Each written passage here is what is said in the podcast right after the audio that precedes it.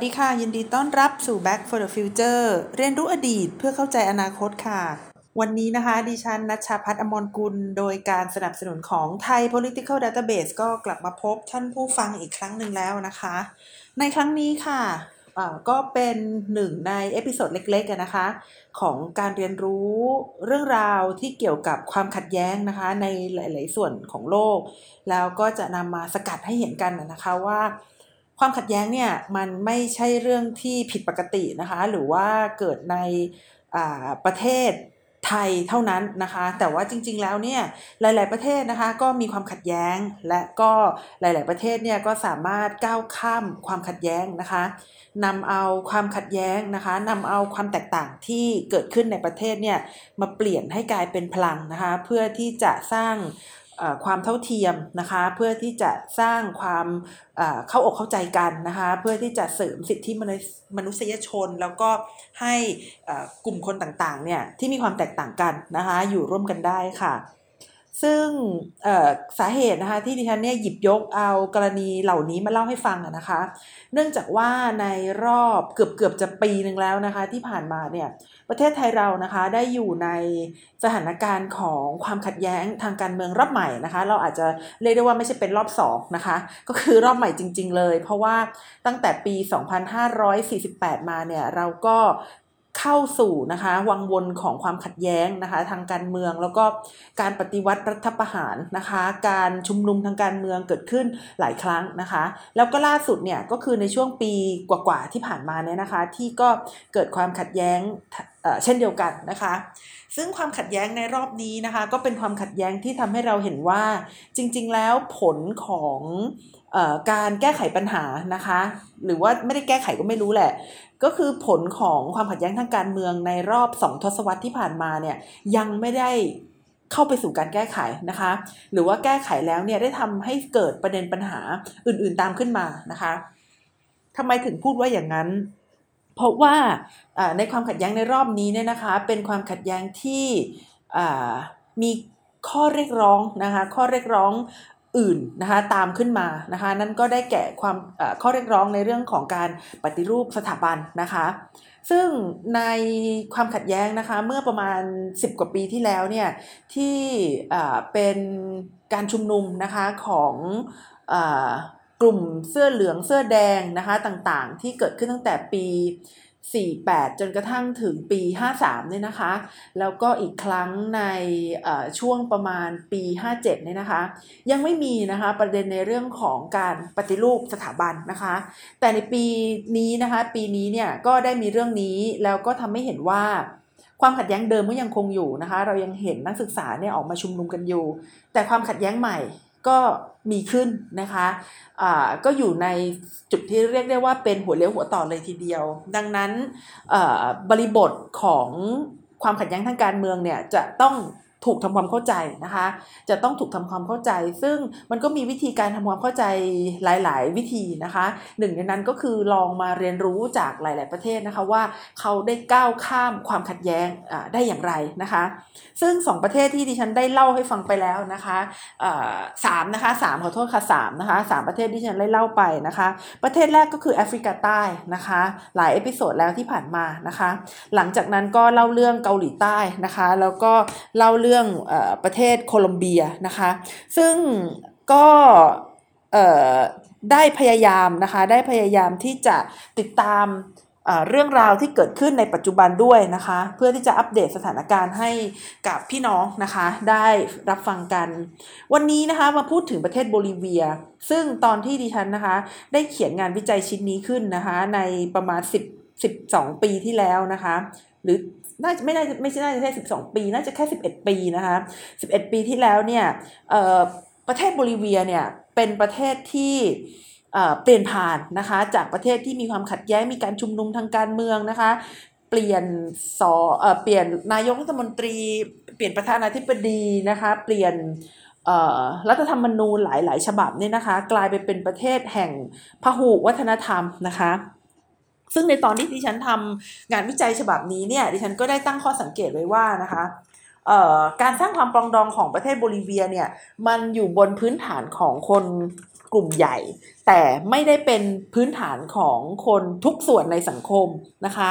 คือคือคือพอฟังว่ามันเป็นคนกลุ่มใหญ่ในสังคมเนี่ยก็ก็อาจจะโอเคนะคะคือถ้าเกิดเป็นเสียงของคนกลุ่มใหญ่แล้ว คนกลุ่มใหญ่เหล่านี้มากำหนดวิถีทางในการดำเนินชีวิตของตัวเองก็น่าจะโอเค แต่ดิฉันก็ตั้งข้อสังเกตไว้ว่า คนกลุ่มใหญ่นั้นไม่ใช่คนทุกกลุ่มในสังคมนะคะ คนกลุ่มใหญ่นั้นไม่ใช่คนทุกกลุ่มในสังคม เพราะฉะนั้นมันเป็น majority rule นะคะ โดยที่ยัง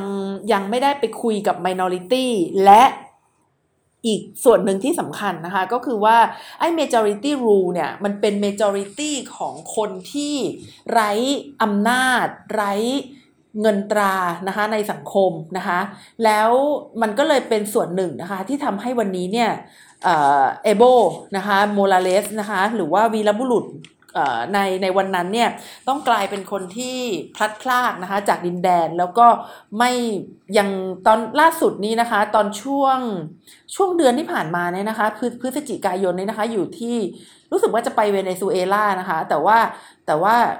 ยังไม่ได้กลับไปที่โบลิเวียนะคะ ส่วนหนึ่งก็น่าจะเป็นเพราะว่าโควิดด้วยดิฉันไม่ทราบนะคะ เพราะว่าโควิดในอเมริกาใต้นี่ก็รุนแรงอยู่ แต่ว่าที่เอโบโมลาเลสเนี่ยเขาเตรียมจะกลับไปโคลัมเบียนะคะ เนื่องจากว่าพรรคที่เป็นพันธมิตรของเขานะคะ ได้เสียงข้างมากนะคะ ก็เลยคิดว่าจะกลับไปนะคะ จะกลับไป ทีนี้มาดูว่า ไอ้คำว่าจะกลับไปแสดงว่าตอนนี้ออกมานะคะ ตอนนี้ออกมาก็ใช่นะคะเอโบโมราเรสเนี่ยนะคะก็โดนคดีเยอะแยะเลยนะคะ จนกระทั่งทำให้ต้องออกไปจากประเทศนะคะเขาก็พยายามที่จะเข้ากลับไปนะคะ แต่ว่าก็ต้องกลับไปในวันเวลาที่บริบทดีหน่อยนะคะ แล้วถ้าถามว่าทำไมประธานาธิบดีที่เป็นที่รักของคนมากมายขนาดนี้นะคะ ประสบความสำเร็จในการร่างรัฐธรรมนูญที่สร้างความเป็นธรรมให้กับสังคมขนาดนี้เนี่ยแต่ว่าไม่สามารถที่จะอยู่ในตำแหน่งได้ได้นานนะคะ กลับประสบปัญหานะคะ มากมายเนี่ยก็น่าสนใจนะคะน่าสนใจแล้วก็คิดว่าข้อสังเกตที่ดิฉันได้ทำไว้เมื่อ 10 กว่าปีที่แล้วที่บอกว่าการทำงานของเอโบโมราเลสเนี่ยเป็นการทำงานที่ เป็นไปเพื่อผลประโยชน์ของประชาชน เป็นไปเพื่อประโยชน์ของคนหมู่มาก แต่ว่าไม่ได้ทำงานด้านการเมืองในการที่จะเข้าไป support คนกลุ่มน้อย หรือคนที่เสียผลประโยชน์ไปนะคะ ก็เลยทำให้ความยั่งยืนของกระบวนการจัดการปลองดองนะคะของประเทศโบลิเวียเนี่ยมันมันไม่ได้ยาวนานมากนักนะคะเอากลับเข้ามาดูนะคะว่าทำไมดิฉันถึงได้พูดเช่นนั้นนะคะ ประเทศโบลิเวียเนี่ยนะคะเป็นประเทศที่ เป็นประเทศที่อยู่ในอเมริกาใต้นะคะ เป็นประเทศที่อยู่ในอเมริกาใต้ก็อยู่ใกล้กับเส้นศูนย์สูตรนะคะ แล้วก็เป็นประเทศที่เมื่อประมาณ 20 ปีที่ผ่านมาเนี่ยนะคะ เป็นประเทศที่ยากจนที่สุดนะคะในอเมริกาใต้นะคะ มีการกระจุกตัวนะคะของการกระจายรายได้นะคะ ก็คือว่าคนจนเนี่ยจนจนนะคะ คนรวยก็รวยรวยนะคะ ซึ่งมันแปลกมากเลยนะคะ เพราะว่าโบลิเวียเนี่ยเป็นประเทศที่มีทรัพยากรธรรมชาตินะคะ เป็นจำนวนมากนะคะ โดยเฉพาะอย่างยิ่งเนี่ยก็คือน้ำมันดิบนะคะ แล้วก็ก๊าซธรรมชาตินะคะ แต่ว่าโบลิเวียเนี่ยเขาไม่สามารถที่จะนำทรัพยากรธรรมชาติของเขาเนี่ยมาทำให้มันเกิดประสิทธิภาพได้นะคะ ประเทศโบลิเวียเนี่ยเคยถูกเรียกขานนะคะว่าเป็นลานะคะลาที่นั่งอยู่บนเหมืองทองนะคะ ก็คือ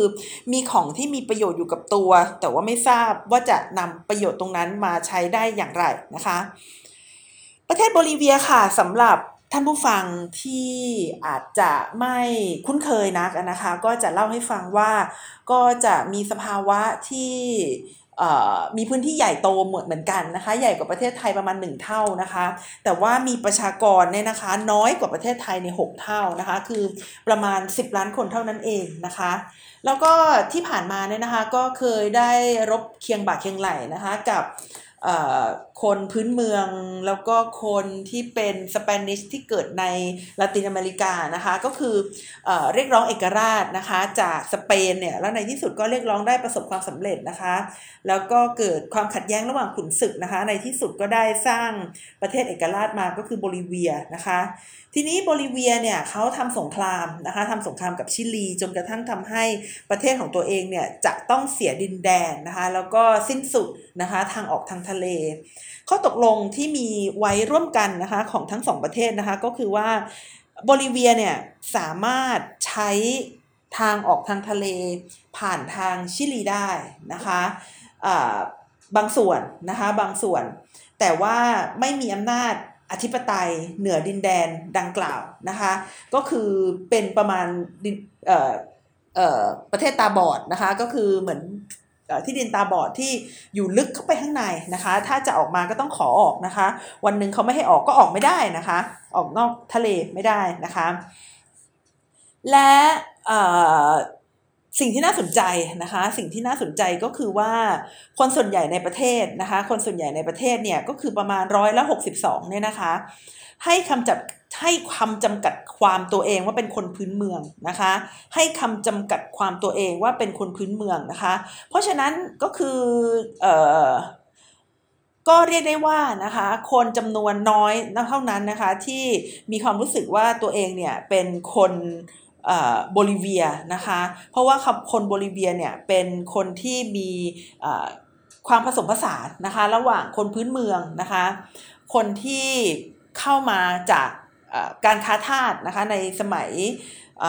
ช่วงต้นๆนนะคะของการค้นพบดินแดนนะคะซึ่งสเปนสเปนเนี่ยเขาได้ไปนำเข้ามานะคะแล้วก็อีกส่วนหนึ่งเนี่ยก็คือคนผิวขาวนะคะที่มาจากยุโรปนะคะแล้วก็มาลงหลักปักฐานว่าเป็นคน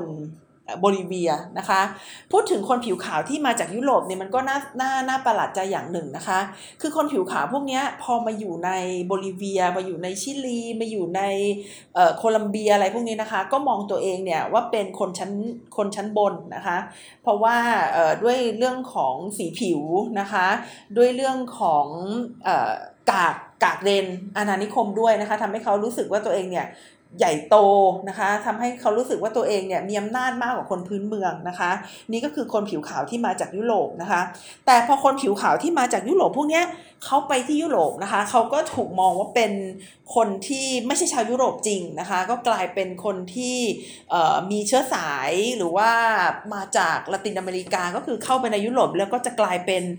ประชาชนชั้น2ทันทีนะคะ และนี่ก็เป็นสาเหตุหนึ่งนะคะที่ทำให้เกิดการปฏิวัตินะคะ แยกตัวเองออกมาจากจากสเปนนะคะก็คือชนชั้นนำที่เกิดใน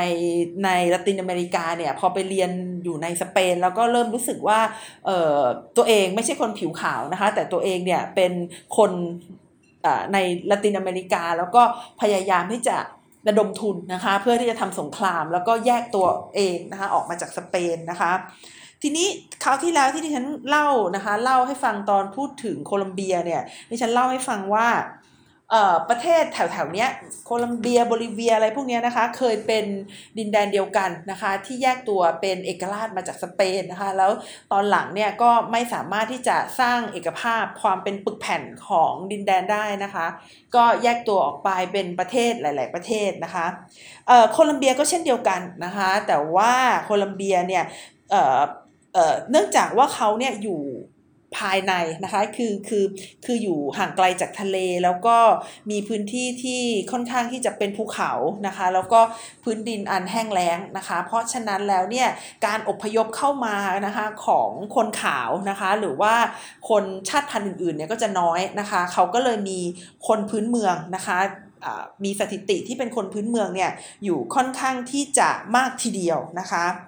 และก็อย่างที่บอกนะคะเป็นหนึ่งในประเทศที่ยากจนนะคะที่สุดในละตินอเมริกานะคะแต่มาหลังปี 2006นะคะหลังปี 2006เนี่ยความเปลี่ยนแปลงบังเกิดนะคะความเปลี่ยนแปลงบังเกิดก็คือสัดส่วนนะคะของผู้ที่อยู่ภายใต้เส้น poverty line นะคะหรือว่าความยากจนเนี่ยลดลงเยอะมากนะคะลดลงเยอะมากจนกระทั่งทำให้ประเทศโบลิเวียนะคะเป็นประเทศที่ แก้ไขนะคะ แก้ไขปัญหาความยากจนได้นะคะ มาดูนะคะที่ฉันจะขออนุญาตสรุปสรุปให้ฟังนะคะว่าปัญหาความขัดแย้งในโบลิเวียเนี่ยมีสาเหตุมาจากอะไรบ้างนะคะ เรื่องแรกเลยก็คือเรื่องของโคคาแล้วก็ใบโคคานะคะ เมื่อสัปดาห์ที่แล้วนะคะที่ฉันได้เล่าให้ฟังถึง ประเทศโคลัมเบียนะคะแล้วก็เล่าถึงเรื่องว่าโคลัมเบียเนี่ยเขาก็ใช้ใบโคคามาผลิตโคเคนนะคะแล้วก็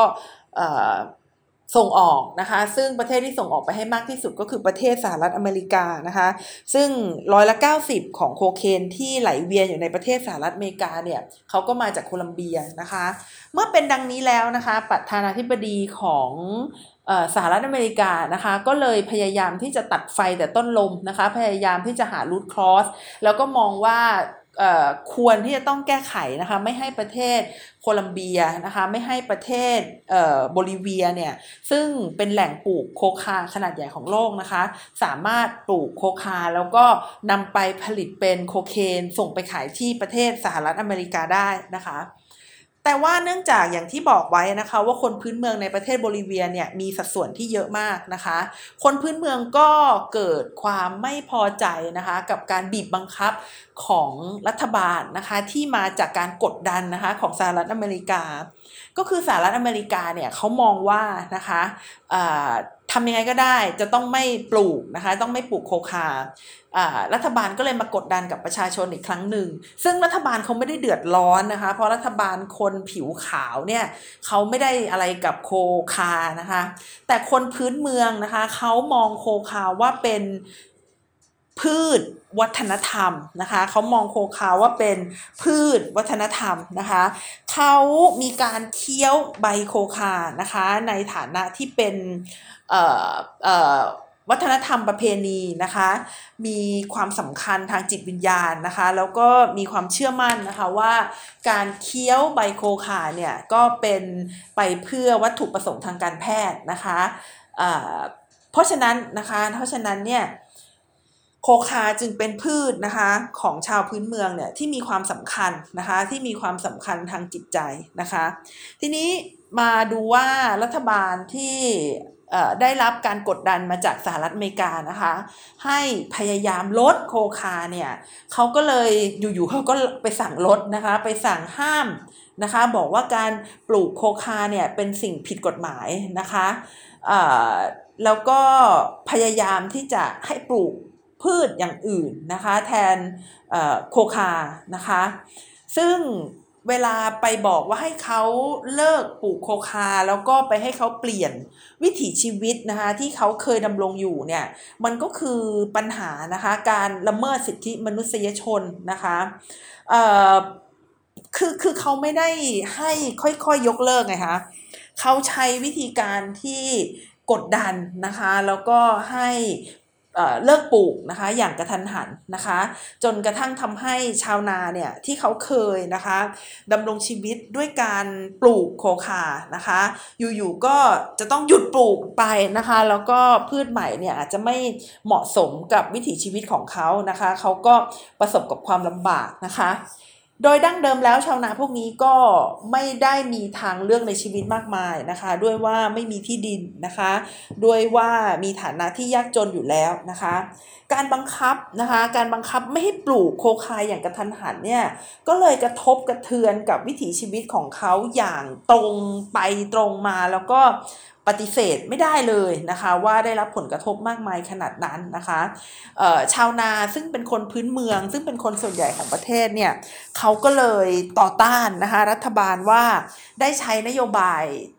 ที่ขัดขวางกับวิถีชีวิตของเขามีการละเมิดนะคะ แล้วก็ไม่ได้ทำให้เขาจะต้องเตรียมตัวอะไรเลยนะคะ ประเด็นที่สองนะคะก็คือในเรื่องของความ เหลื่อมล้ำนะคะ อย่างที่บอกว่าประชากรส่วนใหญ่นะคะ บอกว่าเป็นคนพื้นเมือง แต่ประชากรส่วนใหญ่เนี่ยเขามีที่ดินน้อยมากนะคะ หรือว่าบางทีเนี่ยก็ก็ไม่มีที่ดินเลยนะคะ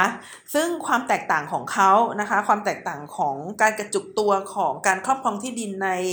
โบลิเวียเนี่ยค่อนข้างที่จะสูงนะคะ และถ้าเกิดไม่มีที่ดินนะคะ ไม่มีที่ดินนะคะ ก็ต้องไปเป็นชาวนารับจ้างนะคะ ก็มีชีวิตอยู่ไม่ต่างอะไรกับทาสนะคะเพราะราะว่าไม่มีเสรีภาพนะคะไม่สามารถที่จะตัดสินใจอะไรได้ เพราะว่ายังจำเป็นที่จะต้องออตกอยู่นะคะภายใต้ขีดจำกัดทางเศรษฐกิจนะคะข้อต่อมานะคะข้อต่อมาก็คือว่าเรื่องของการส่งออกก๊าซธรรมชาตินะคะ คือตอนที่ดิฉันศึกษาเรื่องนี้ดิฉันก็คิดว่าการส่งออกธรรมชาติก็น่าจะเป็นเรื่องดีนะคะ การส่งออกธรรมชาติก็น่าจะเป็นเรื่องดี เพราะว่าเป็นการนำพารายได้เข้าสู่ประเทศนะคะไหนๆก็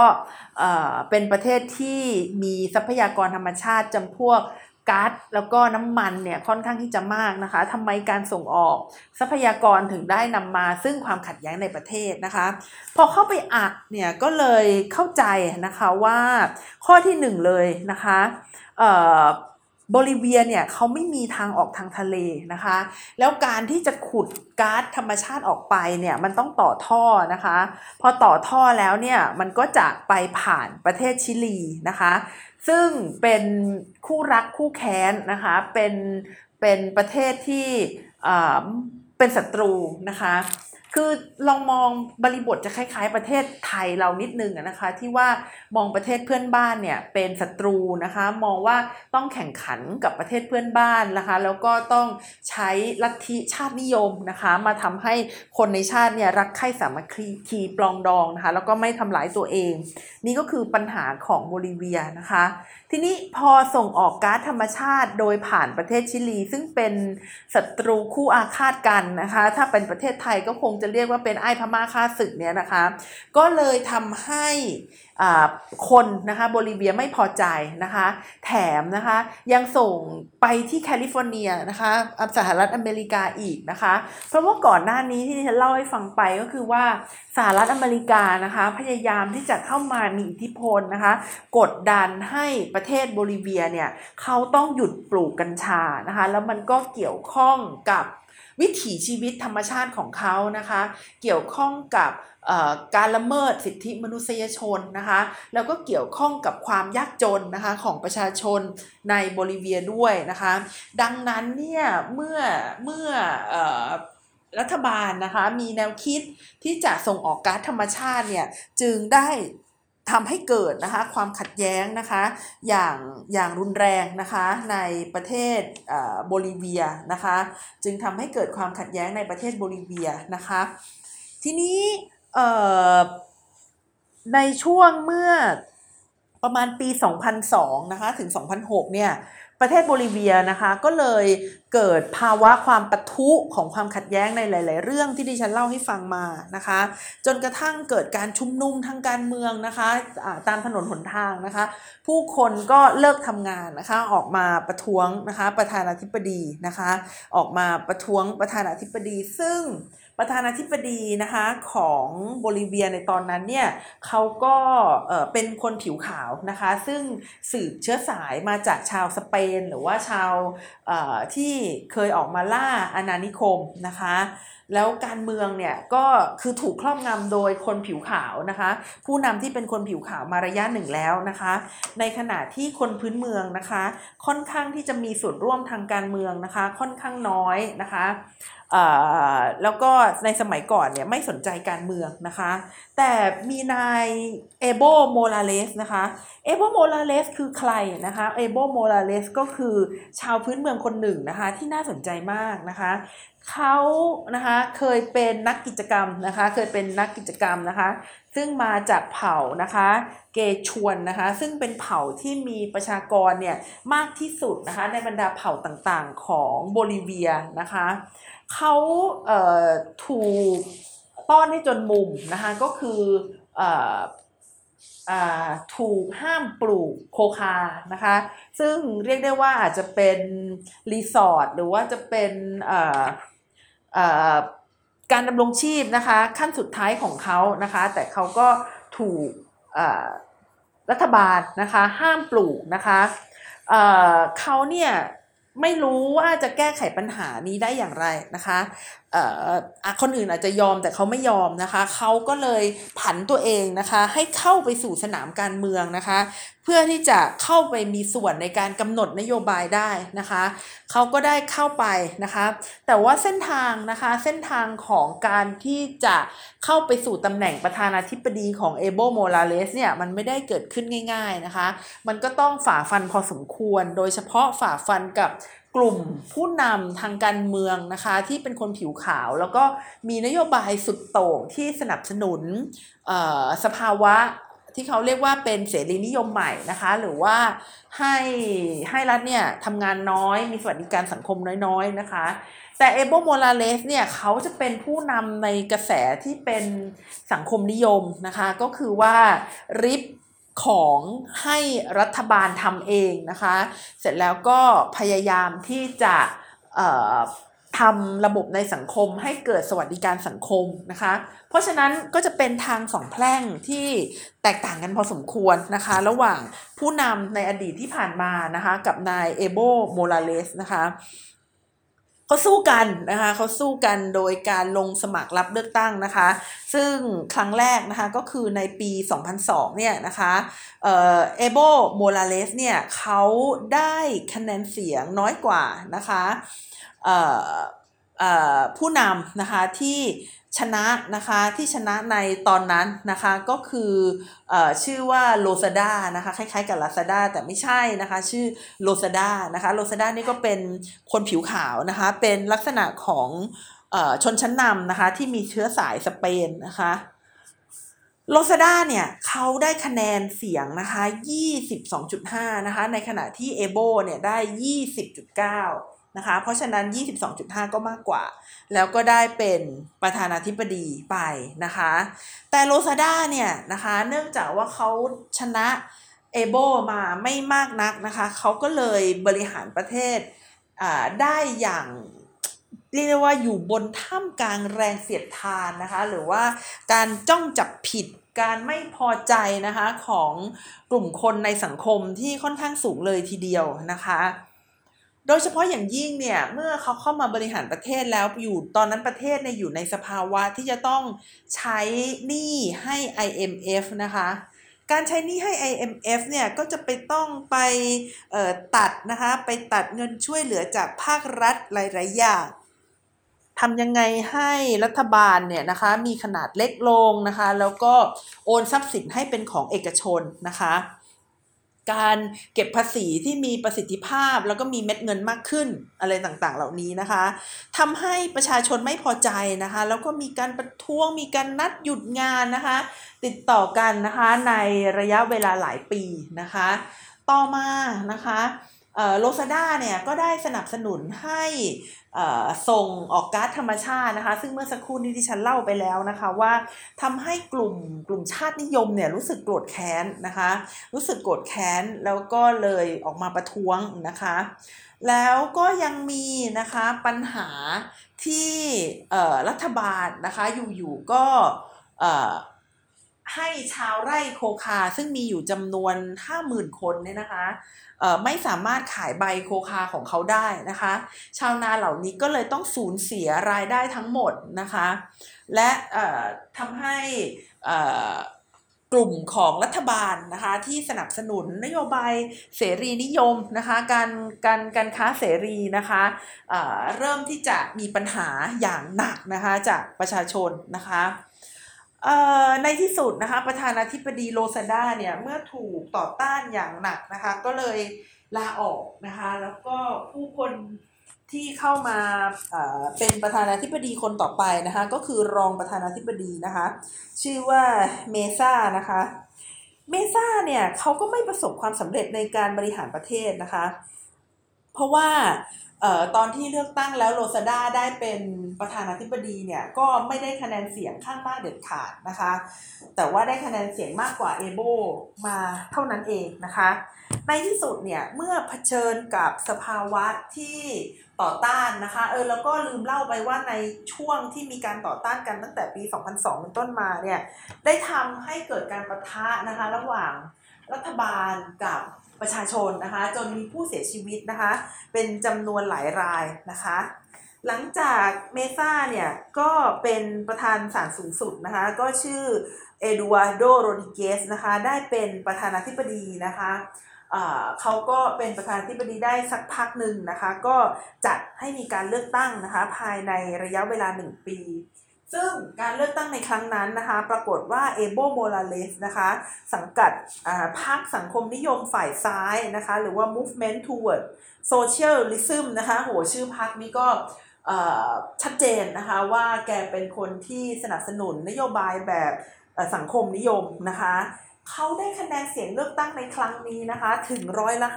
54 ซึ่งถือได้ว่าเป็นผลการเลือกตั้งนะคะที่เป็นครั้งแรกในประเทศเลยที่มีผู้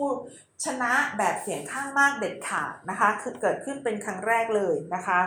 ทีนี้พอโมลาเลสเนี่ยนะคะได้ขึ้นมาเป็นประธานาธิบดีปุ๊บเนี่ยเขาก็แก้ไขปัญหาต่างๆทันทีนะคะอาทิเช่นนะคะเขา แก้ไขนะคะความขัดแย้งจากการปลูกโคคานะคะ ตรงนี้ก็น่าสนใจก็คือว่าเขาไปมองว่าปัญหาของโคคาเนี่ยเกิดเกิดจากมีผู้นำใบโคคาเนี่ยไปสกัดเป็นโคเคนนะคะ ดังนั้นวิธีการของเขาก็คือตัดขั้นตอนนะคะตัดขั้นตอนให้การใช้โคคาเนี่ยเป็นการใช้เพื่อ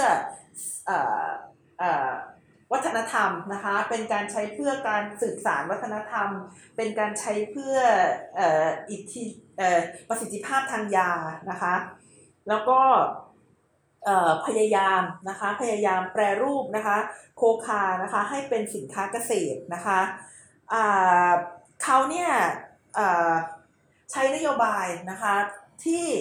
พยายามให้โคคาเนี่ยกลายไปเป็นสินค้าทางวัฒนธรรมนะคะ แล้วก็จะได้ไม่มีปัญหากับสหรัฐอเมริกา ซึ่งมองว่าโคคาเป็นสารตั้งต้นของโคเคนนะคะ ประการที่ 2 ค่ะเอโบโมลาเลสเนี่ยนะคะเขาก็ไปที่รากของปัญหาว่า รากของปัญหาเนี่ยเกิดมาจากการกระจุกตัวนะคะของการครอบครองที่ดิน เขาก็เลยนำเสนอนะคะการปฏิรูปที่ดินนะคะ แล้วก็เรื่องของปัญหาก๊าซธรรมชาติเช่นเดียวกันนะคะเขาพยายามแก้ไขปัญหานะคะโดยการทบทวนนะคะการส่งออกก๊าซแล้วก็ให้ประชาชนนะคะส่วนใหญ่ของประเทศเนี่ยได้ประโยชน์นะคะจากการส่งออกก๊าซธรรมชาตินะคะ และที่สำคัญเนี่ยนะคะเขาพยายามสนับสนุนความหลากหลายทางวัฒนธรรมนะคะ คือเอเช่นได้เปิดพื้นที่นะคะให้กับวุฒิสภานะคะสมาชิกวุฒิสภาเนี่ยที่มาจากชุมชนพื้นเมืองนะคะแล้วก็กระจายฐานรายได้และฐานทรัพยากรนะคะให้ผู้คนเนี่ยสามารถได้รับประโยชน์จากทรัพยากรธรรมชาตินะคะอย่างเท่าเทียมกัน ฟังดูดีใช่ไหมคะ ฟังดูดีก็คือ ทำให้การกระจายอำนาจนะคะทำให้มรดกทางวัฒนธรรมเนี่ยกลับคืนมาสู่คนส่วนใหญ่ในสังคมนะคะ แล้วก็ทำให้การแบ่งปันทรัพยากรหรือว่าก๊าซธรรมชาติเนี่ยไปสู่คนส่วนใหญ่ได้อย่างแท้จริงนะคะ นี่ก็คือแนวทางการบริหารงานของโมราเลส แต่มันยังเหลือเชื้อนะคะ มันยังเหลือเชื้อของผู้มีอำนาจเก่าในสังคมอยู่ ซึ่งผู้มีอำนาจเก่าในสังคมนี้นะคะ ก็ต่อต้านแนวทางการบริหารของโมราเลส จนในที่สุดนะคะโมราเลสก็ต้องหลุดออกไปนะคะจากแผนนะคะของออประเทศนะคะเขาก็ต้องเดินทางนะคะกลายเป็นผู้ไร้ดินแดนนะคะออของการอยู่อาศัยนะคะแล้วก็ปัญหาในประเทศก็ยังคาราคาซังนะคะจนกระทั่งถึงปัจจุบันนะคะ ทีนี้บทเรียนนะคะบทเรียนของโบลิเวียนะคะที่ดิฉันเนี่ยได้พยายามศึกษาแล้วก็นำมาวิเคราะห์นะคะ อธิบายให้กับคุณผู้ฟังฟังก็คือว่าโมราเลสเนี่ยเขาเข้าไปเห็นที่ใจกลางของปัญหานะคะไม่ว่าจะเป็นโคเคนนะคะไม่ว่าจะเป็นเรื่องของการแบ่งปันทรัพยากรอย่างเป็นธรรมนะคะแล้วก็การสร้างความหลากหลายทางสังคมและวัฒนธรรมนะคะ แต่วิธีการของโมราเลสเนี่ย ไปขัดกับกลุ่มอำนาจเก่าในสังคมนะคะ วิธีการของโมราเลสเนี่ยเข้าไปขัดกับกลุ่มอำนาจเก่าในสังคม ซึ่งในที่สุดก็ไม่สามารถที่จะทานทนนะคะการตีกลับ ของกลุ่มอำนาจเก่าในสังคมได้นะคะ จนกระทั่งทำให้เขาเนี่ยไม่สามารถที่จะดำเนินการปฏิรูปประเทศได้อย่างต่อเนื่องนะคะ นี่ก็เป็นตัวอย่างนะคะของประเทศโบลิเวียที่ทำให้เราเห็นว่าการเมืองนะคะมันก็เป็นเรื่องของการเจรจานะคะ การเมืองเนี่ย ไม่ใช่เรื่องของคนส่วนมากอย่างเดียวนะคะ แต่การเมืองเนี่ยเป็นเรื่องของการนำทุกฝ่ายในสังคมเนี่ยมาพูดคุยกันแล้วให้ได้ข้อเสนอนะคะ ที่ทุกฝ่ายพอรับได้นะคะ ไม่ใช่ข้อเสนอที่ฝ่ายใดฝ่ายหนึ่งจะได้ประโยชน์เพียงฝ่ายเดียวนะคะ แม้ว่าฝ่ายนั้นจะเป็นฝ่ายที่เป็นเสียงข้างมากก็ตามทีค่ะ ค่ะสำหรับในวันนี้นะคะ ดิฉันนัชชาพัฒน์อมรกุลค่ะ ก็ได้นำตัวอย่างนะคะของแนวทางนะคะ การแก้ไขปัญหาความขัดแย้งในประเทศ ซึ่ง ยังมีจุดอ่อนอยู่นะคะของประเทศโบลิเวียนะคะ มาเล่าให้กับเพื่อนๆนะคะพี่น้องฟังนะคะ ถ้ามีข้อเสนอแนะประการใดนะคะ หรือว่ามีข้อมูลเพิ่มเติม หรือว่ามีแนวทางการวิเคราะห์อื่น ๆนะคะ ก็สามารถส่งมานะคะ เพื่อที่จะแลกเปลี่ยนนะคะ หรือว่าสั่งสอนนะคะ ชี้แจงนะคะ เพิ่มพูนองค์ความรู้ให้กับดิฉันได้ด้วยเหมือนกันนะคะสำหรับวันนี้ต้องขอลาไปก่อนนะคะ สวัสดีค่ะ